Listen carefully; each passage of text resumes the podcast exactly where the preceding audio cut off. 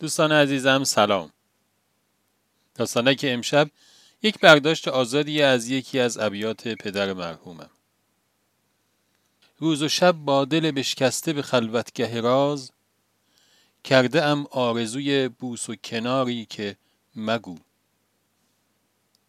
داستانک یک باقی رو تصویر میده که یادش میاد روزی یک زمین بایر بود. مثل خیلی از زمین های دیگه.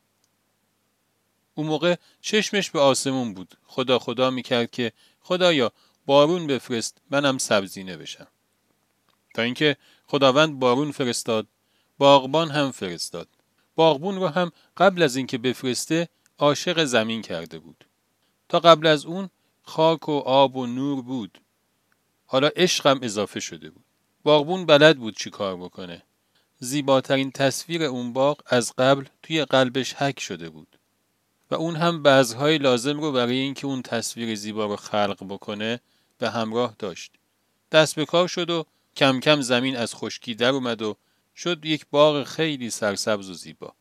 حالا دیگه باغ به آرزوش رسیده بود. خیلی ها هم می اومدن و از خونکی و سرسبزی و سایش استفاده می‌کردن.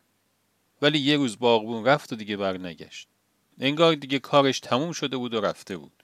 ولی خب همه چیز که کار نیست. باغ که بدون باغبون نمیشه. باغ نگران بود، چشم انتظار باغبون بود.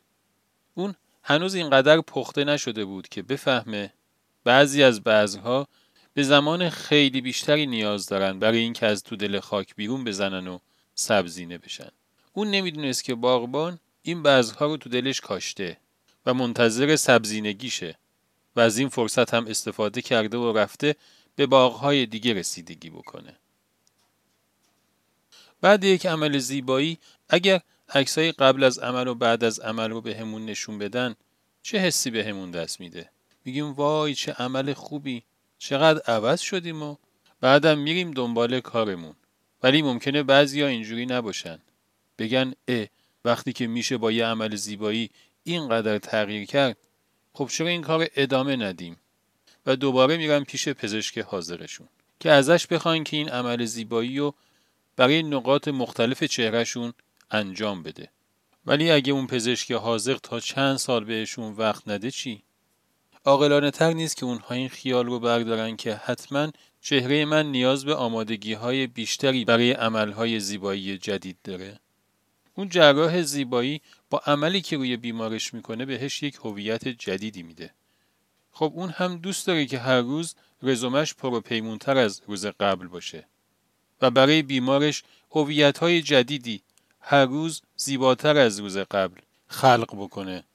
ولی بازی با زمان هم قواعد خودش رو داره و تدریج هم یک قاعده اساسیه.